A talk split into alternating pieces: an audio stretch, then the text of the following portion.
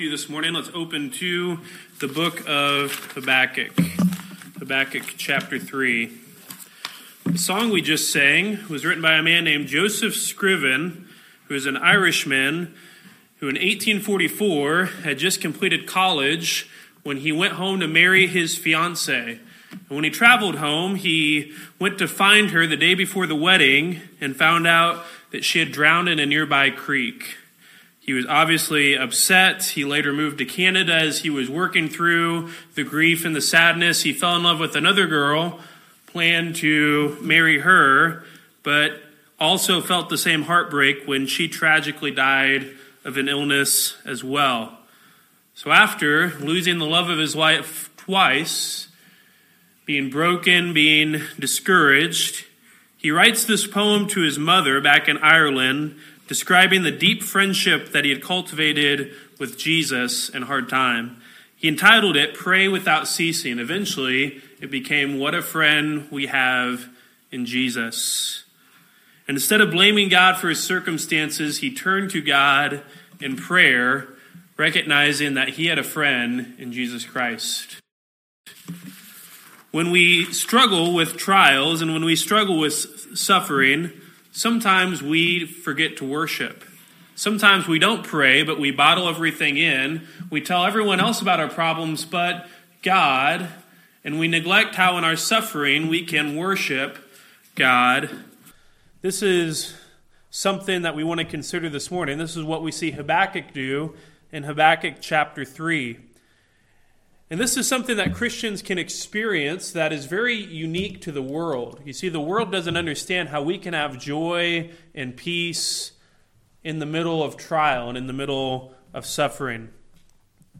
As we think about worship this morning, sometimes in worship we can try to give the appearance that everything is okay. We sing songs that are happy and uplifting, and we should sing those songs. Those are good songs to sing.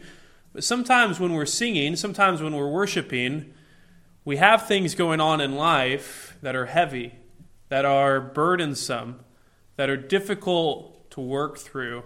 But as a song we just sang read, we don't have to have those burdens. We don't have to be weak and heavy laden, but we can take it to the Lord in prayer. We've talked in the last few weeks about hard questions for God, real challenges and circumstances that we face as Christians. There's some times where we just see evil in the world, we see suffering in the world, and we think, how could God allow this to happen?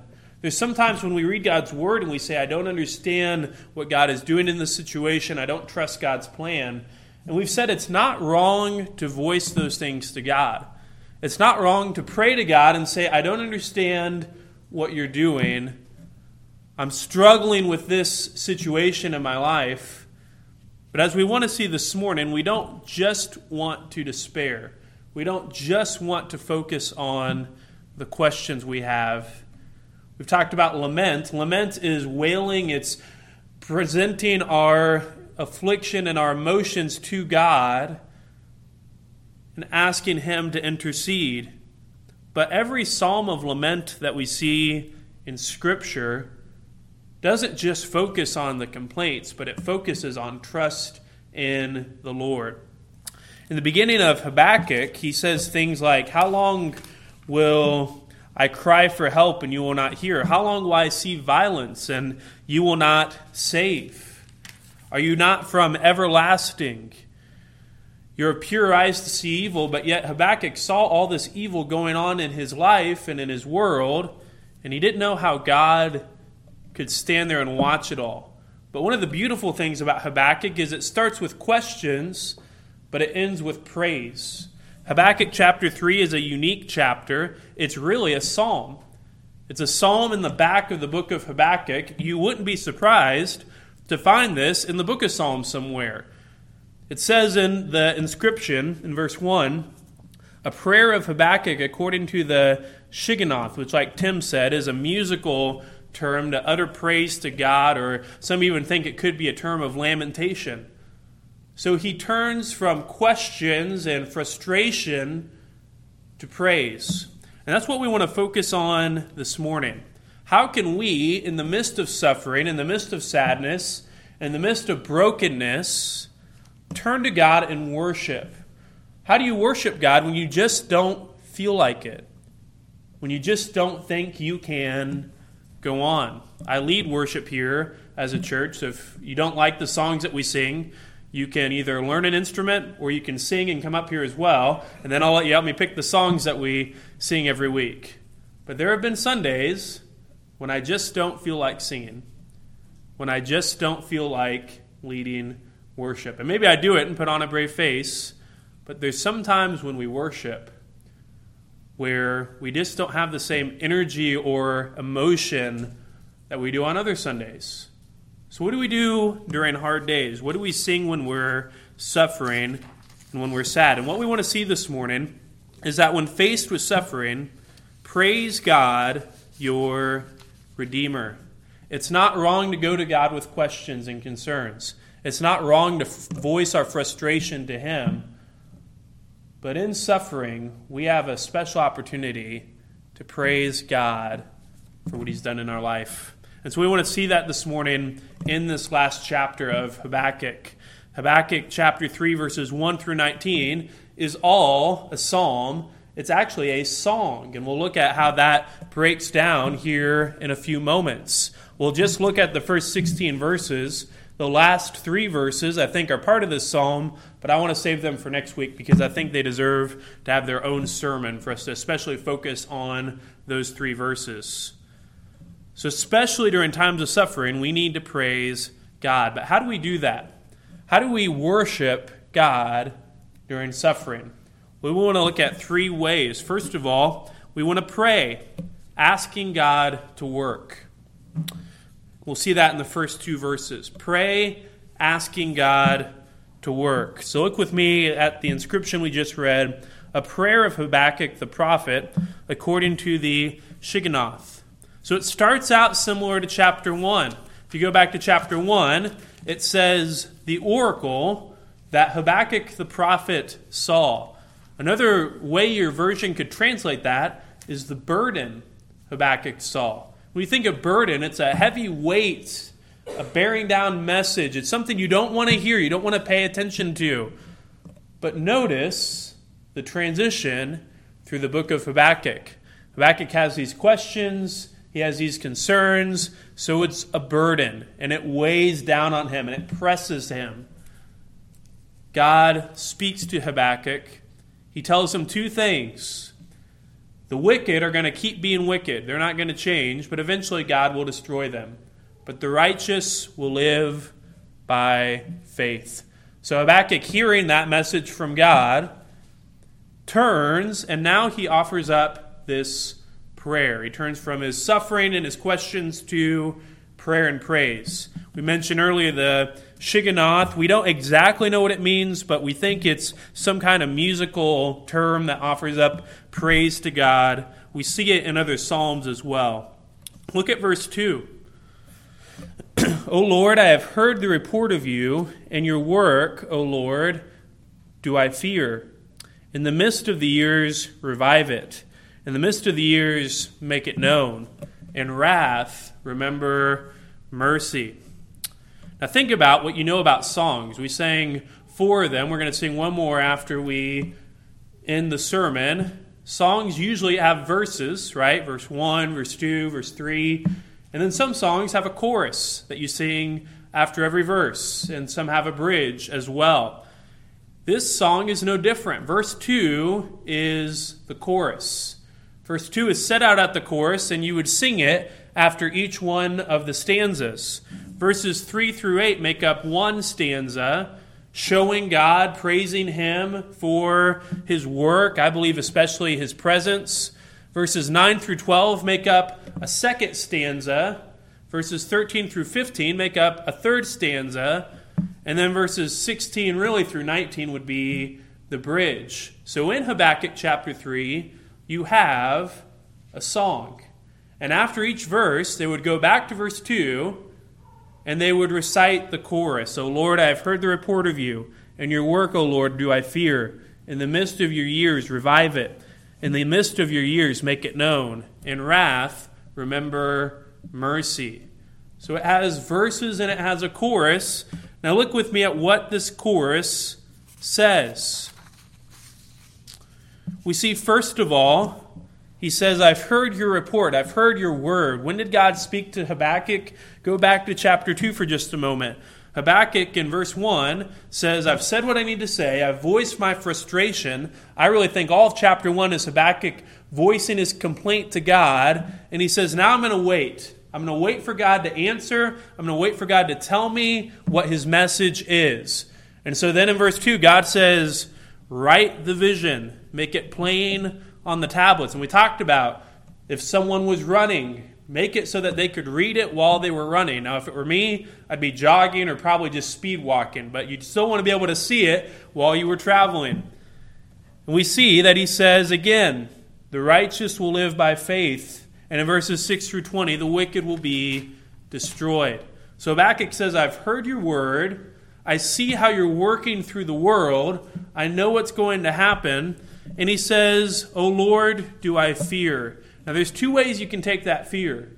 You can say he's afraid, like physically shaking, afraid, and that would make sense, right? You read verse 16, he says, I'm shaking, I'm trembling. I hear this, and my body trembles, my bones are rotten. So Habakkuk is afraid. But I don't think it's that type of fear. I think it's an awe or a reverence for God and what he's doing. The fear of the Lord, as Solomon says, is the beginning of wisdom. So he says, God, I've heard your word. I hear what you have to say, and I'm going to fear you. I'm going to trust you. And then he has three requests. When you pray, you have different prayer requests, but his are unique. He says, In the midst of your years, revive it. What does it mean to revive something? Well, it means something's dead, right? You're trying to revive something, you're trying to bring it back to life. We think of revivals or revival services. What are you doing in those? You're trying to reawaken something, trying to see people saved, you're trying to see a movement happen.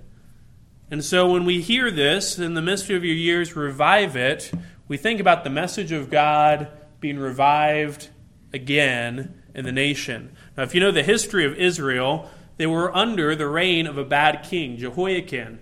But his father was King Josiah, who was a good king in the eyes of God. He found the book of Deuteronomy, found the law, and had them relearn it and reinstituted the worship of God in the nation. So Habakkuk can remember back to when things were good, and he's saying, Lord, revive your message. Help us to return to the spiritual state that we were once in as believers. Secondly, he says, in the midst of years, make it known. So, still talking about God's word and God's work, he says, make your word known. I pray that others would see this throughout the years after this is over, that others would see what is happening, that they would know what you've done and see your character. And then lastly, he says, In wrath, remember mercy. Now, is God going to show mercy on the nation of Judah? No. They were chosen for destruction. They had sinned against God. Babylon was going to come. But yet, God would preserve a remnant. God would keep a people for himself to go through that captivity and eventually become the nation of Israel. One of the interesting things about the Jews is that you just can't get rid of them. You just can't, you never see them go away, do you? Throughout captivity, throughout all the different wars, attacks. I mean, World War II, concentration camps, there has always been a Jewish people. Why do you think that is? Because God chose them as his people and he's not through with Israel yet. And so Habakkuk says, In wrath, remember mercy. That's one of the great things about our God, is that while he shows wrath, he can still be merciful. So this is the chorus. This would be repeated throughout the song. We see that Habakkuk is praying to God through these requests. So as we think about how we respond to God in suffering, we should pray. We can talk about how we're working through suffering and how we're challenged with what God is doing, but sometimes we simply forget to pray. You can talk about a problem that you have, and I'm the type of person that If something's going on, I ask several people for their advice. But oftentimes, I don't pray and ask the Lord for wisdom. Habakkuk here offers up this prayer to God. He has three requests that he asks God to fulfill. And in the same way, we can offer up prayer to God even during suffering. One of my favorite examples of this is in Psalm 13:1, where the psalmist says, "How long will you forget me forever?" And you think he's in a really dark place.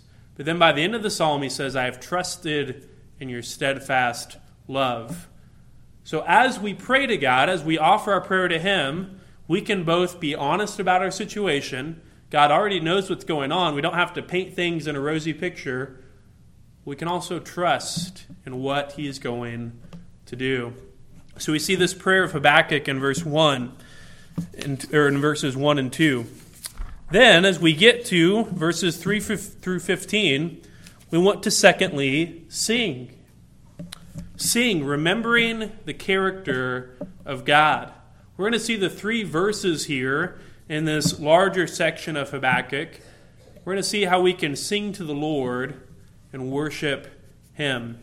We see the first verse in verses 3 through 8, which I think emphasize the glorious presence of God. So after verse 2, look at what verse 3 says God came from Teman, and the Holy One from Mount Paran, Selah. Now, there's a lot made of what Selah means in the Psalms. Some people think it's a musical note, some people think it's a pause, and I would lean towards that idea that it's some kind of pause where you reflect on what has just been said. But you'll notice you see Selah three times in this psalm. You see it in verse 3, you see it again in verse 9, you see it again in verse 13. And sometimes Selah marks the end of a section, but here I think it's marking the beginning of a verse. Verse 3 is like the title of the verse or the subject of the verse.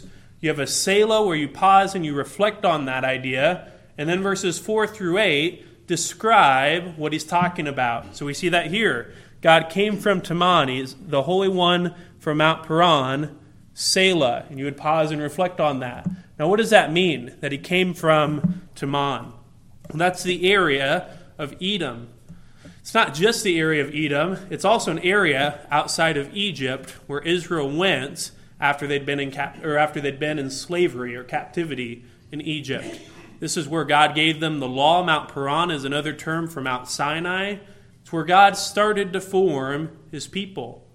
There in the wilderness, Israel was given the law. They were given things that showed them the character of God. What Habakkuk is saying is that God started to reveal himself even more when Israel was in the wilderness. So you would listen to that. If you were a Jew, you would remember that. Yes, we know that's true from history. And you'd pause and reflect on that. What does that tell us about the character of God? Well, He's a personal God, He reveals Himself to us.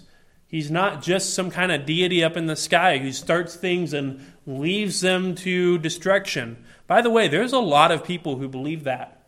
You'll meet a lot of people who aren't atheists who may not even be agnostics, but they think God just started everything, He created the world somehow, but He's just left it to its own destruction. That's not true. God is a personal God. He reveals Himself to us, He gives us His law, showing us how we ought to live. So we see that in verse 3. The Selah would have us reflect on that. And then in verses 4 through 8, we get a further description of God's presence. His splendor covered the heavens, and the earth was full of his praise. His splendor is like his brightness, and it fills the sky. It's everywhere. You can see it all around. The earth is full of his praise. Creation, everything that God has made, worships him, shows us his character. In verse 4, his brightness was like the light. Rays flashed from his hand, and there he veiled his power. We almost get the image of a lightning storm. I don't know about you. When I was a kid, I was always afraid of storms. Now I kind of think they're cool, but I still don't want to drive in the middle of one. there was one night where my dog and I, Mac, he was just a puppy. He used to wake me up at like 12 at night, 1 in the morning, and I have to go outside to the bathroom every night.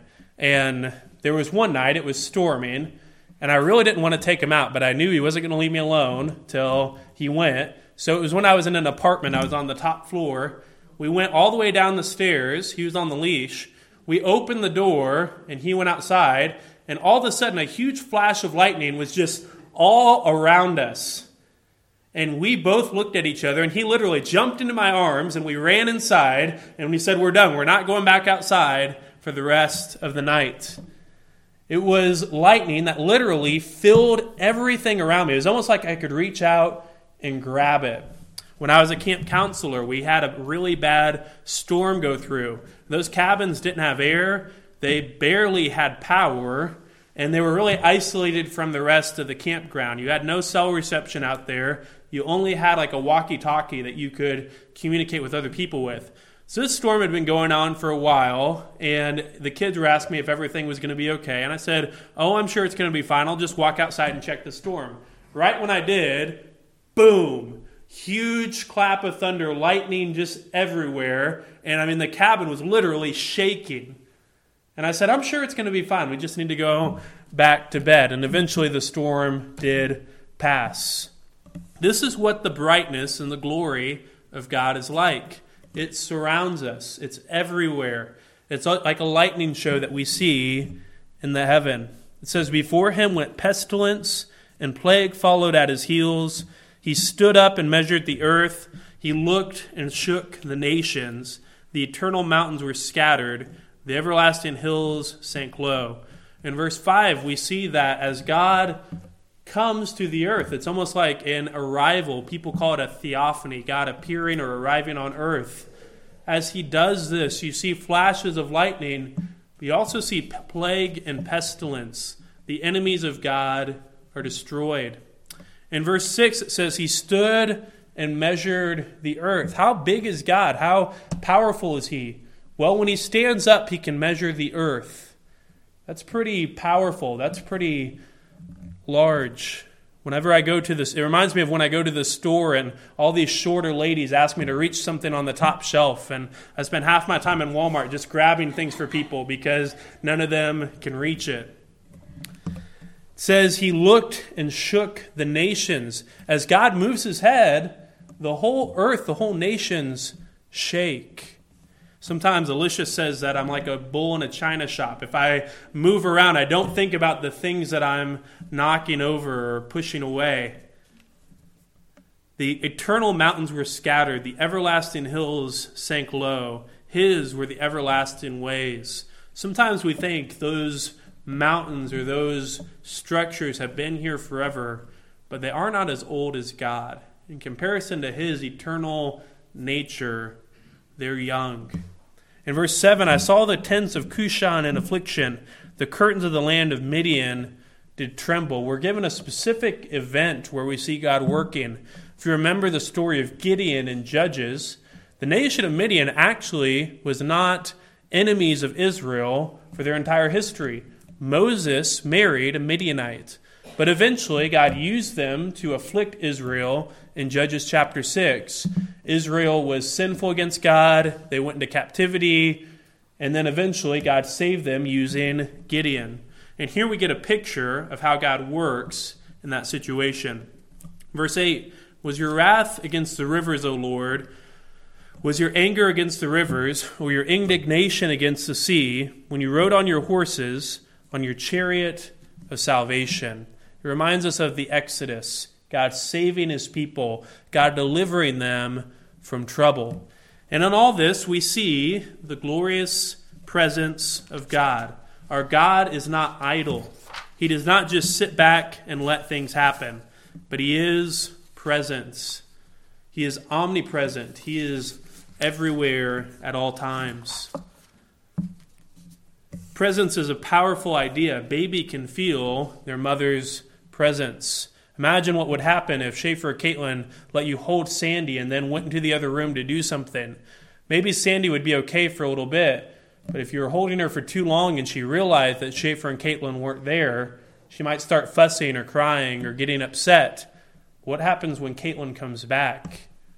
She sees her mother's presence, and there's something about that that just makes everything okay. We have a present God. One of the beautiful things about this psalm that Habakkuk writes is that it answers the questions from chapter 1. In chapter 1, verse 12, Habakkuk says, Are you not from everlasting? And in Habakkuk 3 6, he says, The eternal mountains were scattered, the everlasting hills sank low, his were the everlasting ways. The question's asked in chapter 1 and it's answered with a resounding yes in chapter 3. In chapter 1, he says, Why do you look idly at evil? Why do you let this evil and affliction go on?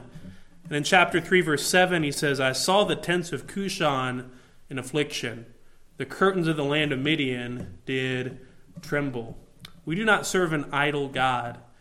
We serve a very present and glorious and powerful God, and that should be an encouragement to us. So, friends, when life spins out of control, we can remember that God is there. When it feels like all of our friends have forsaken us and no one is with us in this trial, we can remember God's presence. After this verse, they would repeat the chorus again O Lord, I have heard the report of you, and your work, O Lord, do I fear. In the midst of your years, revive it. In the midst of your years, make it known. In wrath, remember mercy. I see the presence of God. I look at my situation and I hear the word of God, and I'm praying for Him to work. We see a second stanza in verses 9 through 12. We want to look at God's powerful works. God's powerful works. Look at verse 9. You strip the sheath from your bow, calling for many arrows. Selah gives you the idea of an archer getting his bows out, or getting his arrows out, pulling his bow out, getting ready to shoot something. Now, archery is a lot harder than it looks. When I lived in Virginia, I had some friends that were into hunting and different shooting activities, and so one of them asked me if I wanted to pull back his bow, and I thought sure, and he said, "Well, it's kind of weighted heavy, so you want to be careful as you're pulling it back." And I thought, "Well, I'm a big guy. I'm sure I can pull it back. And I couldn't even get the string all the way back. It's like I never used those muscles before. And it was almost dangerous for me to try to pull it all the way back because I was going to misfire the arrow. We see God getting ready to act. This is a military idea that we see of our great God. And we're going to look at his powerful works. After this first phrase, it says Selah. It would give us the opportunity to reflect on God and his character. But let's look at the rest of verse 9 into verse 12. You split the earth with rivers. The mountains saw you and writhed. The raging waters swept on. The deep gave forth its voice and lifted its hands on high. We see nature reacting to the character of God. God created the world. It says, You split the earth with rivers. When God created the world, He created the land and the sea and the rivers. All of the creation that we see comes from God. The mountains saw you and they writhe. They are distressed. All these terms show us how nature fears at the character and the works of God. The raging waters swept on. The deep gave forth its voice. We see waters almost foaming going out of control. It's almost like a flood. Its hands lifted on high. Then we get again a specific example of the works of God in verse 11. The sun and moon stood still in their place. At the light of your arrows, they sped. At the flash of your glittering spear. Where do we remember a story in the Bible of the sun and moon standing still? Well, it's in the book of Joshua, Joshua chapter 10. In Joshua chapter 10, in fact, you can turn there if you'd like, we see Joshua conquering the land of Canaan. God was giving Israel the promised land. They'd been wanting, wanting to enter this land for 40 years. But for 40 years they waited because the last generation that complained needed to die out. So at this point in Joshua, we see some kings of Canaan banding together because they're worried about Joshua and the nation of Israel taking the land. We see in verse 1 all these kings, there's five Canaanite kings that were banding together to try to destroy Israel, to try to stop this invasion. And they encamp against Israel. And as you read through the chapter, if you look at verse 7, it says, And Joshua went up from Gilgal, and all the people of war with him, and the mighty man of valor. In verse 8, And the Lord said to Joshua, Do not fear them, I have given them into your hands. Not a man of them shall stand before you. So Joshua came up on them suddenly, having marched all night from Gilgal.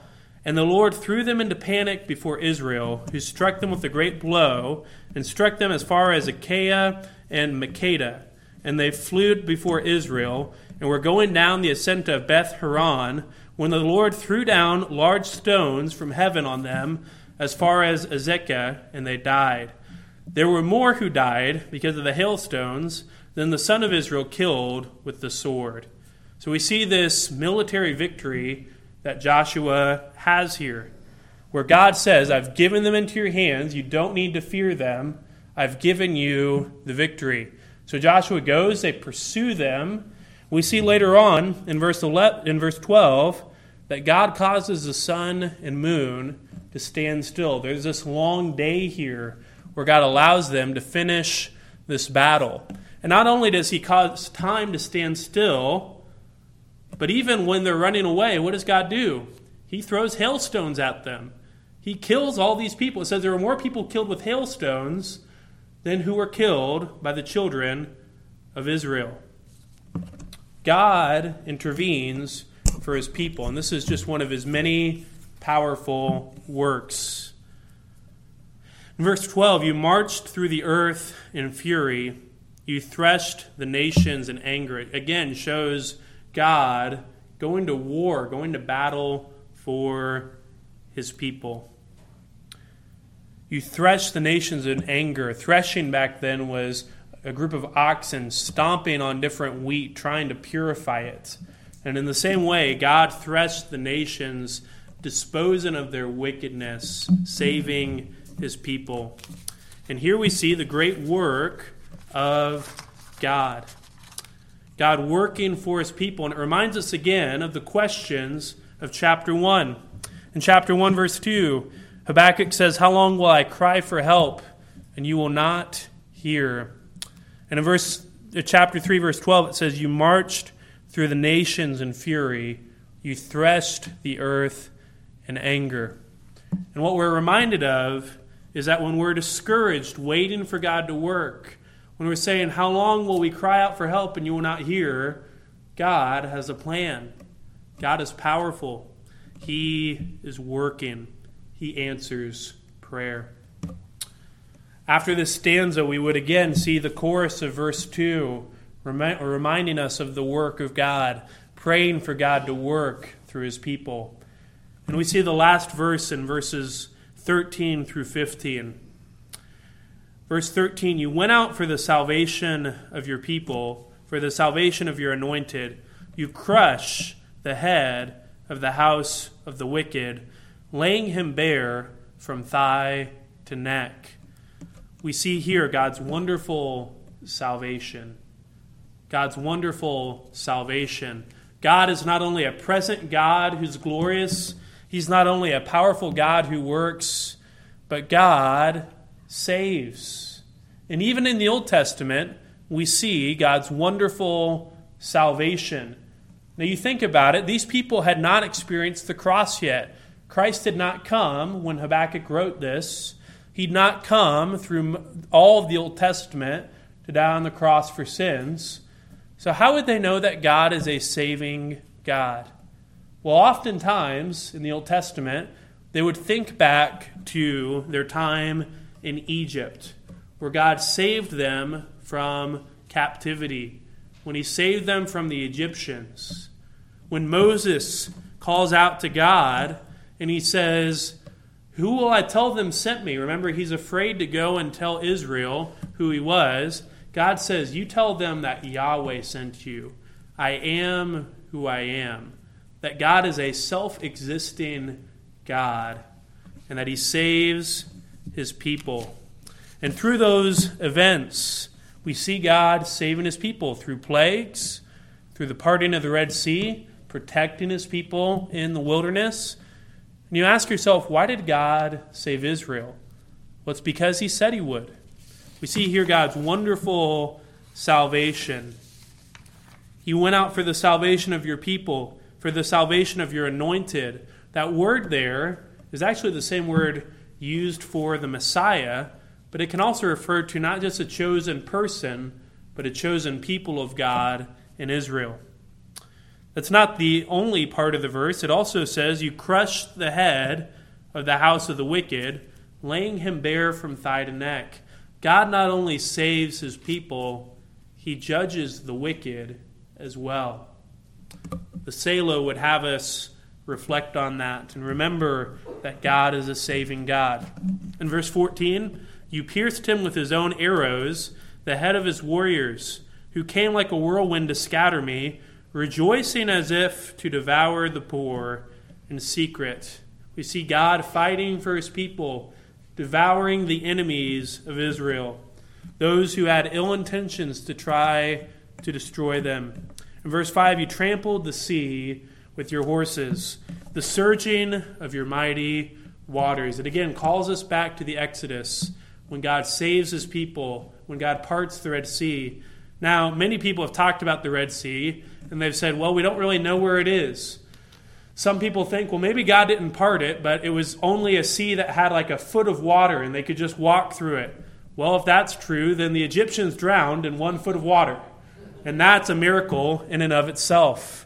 Whatever the case may be, I think it was an actual sea that God parted. God saves his people, he redeems them. And this is true not only in the New Testament, but in the Old Testament as well. We see questions answered again from chapter 1. In chapter 1, verse 2, it says, How long will I cry to you violence, and you will not save? And the answer, You went out for the salvation of your people, for the salvation of your anointed. In chapter 1, we see, For the wicked surround the righteous, so justice goes forth perverted. But what does God do to the wicked? it says, You crush the head of the house of the wicked, laying him bare from thigh to neck. God answers all of our questions with his word. And by the way, all these truths from the character of God that Habakkuk cites, they were always true. He could have always gone back to Scripture and saw this character of God. But it's hard to see the character of God in suffering. It's hard to know these things are true about God when we're in the middle of affliction. So sometimes we need to be reminded of who God is. So we can remember from this verse when we're discouraged by the trials of life, we can remember the salvation that we have from God. There's some days when just everything is going wrong you feel like you've done nothing right, like nothing is going right in your life. And all you have to hold on to is this that God saved you, that He sent His Son to die for you, and that one day you'll spend eternity with Him. And that, friends, is more than anything else that the world can offer. We can remember God who saved us. If God saved Israel from Egypt, think about how much He saved us through his Son, Jesus Christ. So, all of these characteristics of God, his presence, his working, his salvation, they should cause us to sing. And you might say, well, I don't sing very well. Well, you don't have to actually sing a solo in church, but we should sing, we should worship God for what he's done. Now, there's a lot of discussions about singing in church on worship styles and on worship types. Here in our church, because I'm the only one that leads singing, we pretty much just have one style that we can go. And if you don't like the guitar, it's probably not going to be the church for you. But when we focus on worship, we don't just want to focus on the performance, the acoustics, the stage. We want to focus on the lyrics, on what is being sung. What does good music do? Good music should remind us of the presence of God. Now, we don't have to ask God to come to our worship service. He's already here. He's already here among us. He lives in each one of us who are believers. But good music should remind us of God's presence. Good music should describe to us what God has done, His works, showing us His character. Good music should emphasize the salvation of God. Whenever I'm looking for songs, either hymns or new songs, one of the questions I ask is Do we sing the gospel when we sing that song? Does it tell us of our sinful condition, of Christ coming to earth in human flesh, dying on the cross for sin, rising again from the grave? Good music should emphasize the salvation of God and what He's done in our lives. And then good music should be all for the glory of God. You won't see me doing any guitar solos or riffs, mainly because I don't know how to do them with the guitar, but also because it's not about the person singing. It's not about the entertainment, but it is about believers in Jesus Christ singing for the glory of God. So if you're here this morning and you're saying, I don't really sing very well, that's okay. The Bible says make a joyful noise. It doesn't say that that noise has to sound good, but you can sing to the Lord, remembering what He has done for us. We should sing remembering God's character. There is something about music that is unique. That in music, we can sing things that we know are true, but they can mean something else to us. They can remind us of who God is and his character. Lastly, we want to rest. We've talked about praying, we've talked about singing. We finally want to rest, trusting the promises of God. We get to verse 16, and really we could go into verses 17 through 19, but like I said, I want to save those for next week. Habakkuk, in response to all this, he says, I hear, and my body trembles. My lips quiver at the sound. Rottenness enters my bones. My legs tremble beneath me. Yet I will wait quietly for the day of trouble to come upon the people who invade us. This would almost be like the bridge, the part of the song that causes us to reflect. And here, Habakkuk reflects on his own condition. He's not writing this worship song, he's not singing to the Lord in a physical condition where it seems like everything's okay. He says, I hear in my body trembles. I'm physically shaking. My lips quiver at the sound. Rottenness enters my bones. What is Habakkuk describing here? I think he's describing seeing the Babylonian nation coming. You see, all these things are true about God in chapter 3 that God saves, that he works, that he's present, but that does not negate the fact that the Babylonians were coming, they were going to destroy Israel, and Habakkuk didn't know if he was going to survive. There were still real life physical situations happening in his life. So he says, Look, I'm not physically okay. I'm shaking. I'm afraid. My bones feel like they're rotten. And yet, I will wait for the day of trouble to come upon the people who invade us. What does that last phrase mean? Habakkuk knows what's going to happen to Judah, but he also knows what's going to happen to Babylon as well and he trusts in the character of God, that even though this doesn't make sense now, and his present circumstances aren't what he wants them to be, that God keeps his word and that God will do what he says he's going to do. Babylon was proud. We read last week about the destruction that will happen to them. What Habakkuk is saying here is that I believe those things are going to happen. I'm going to trust in the promises of God. And sometimes during suffering, that's all we can focus on is trusting in God's promises. What has God promised us in His Word? Sometimes when we're upset, when we're suffering and we're crying and weeping, we can trust that God says He's going to wipe away all tears when we're in heaven with Him. We can trust that there will be a day where He makes everything right. Habakkuk knows his situation, but he decides to trust and rest in the Lord. It's okay to have questions, it's okay to go to God with concerns, but we should always come back to the idea of rest and waiting on God to work. So, as we close this morning, we want to ask ourselves three final questions as we reflect on what we've learned in God's Word. Number one, do you worship the Lord in suffering? It's okay to bring our complaints to Him, but you take time in suffering saying that I am going to worship God. Do you worship the Lord in suffering? There are great hymns that we can sing in our hymnals, great songs that have been written to help those who are suffering. They always lead us to trust. Secondly, do you pray, trusting that God will work? So many times we pray almost like it's a genie in the bottle, wishing that something would happen, but not really believing that it's going to happen. Let me challenge us with this. Do we pray not just for physical circumstances, which aren't bad to pray about, but do we pray for spiritual realities that are also true?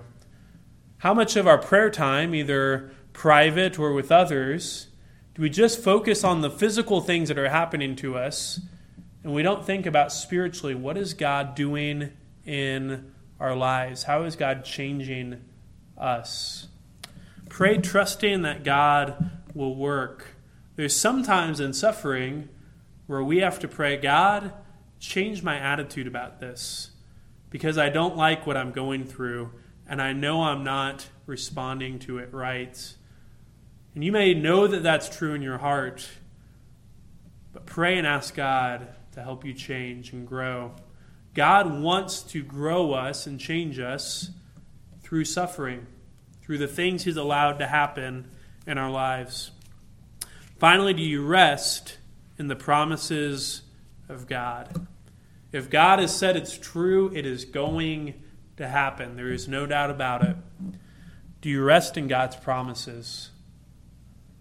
We can pray, we can cry out to God, but there comes a moment where we just have to say, I'm going to trust that God is going to do what He said He's going to do. So we consider all of these things as we pray, as we sing, as we rest. We can begin to worship God in the suffering. And may our worship to God be an example to the world around us of something that's unique and beautiful as believers in Jesus Christ. Let's pray. Father, we thank you for your word. We thank you for the book of Habakkuk. We ask that you would help us to have the attitude of the prophet Habakkuk, who did not lie, who didn't tell us things that weren't true, but he genuinely saw your character through the suffering that was happening in his life. Help us to be like him. Help us to see how you're working, Lord. Help us to understand your character better as believers in Jesus Christ. Help us to pray to you when things go wrong. Help us to worship you and help us to rest in your promises. And now, as we consider communion, we pray that we would be thankful for what your Son has done for us. We ask all this in Christ's name. Amen.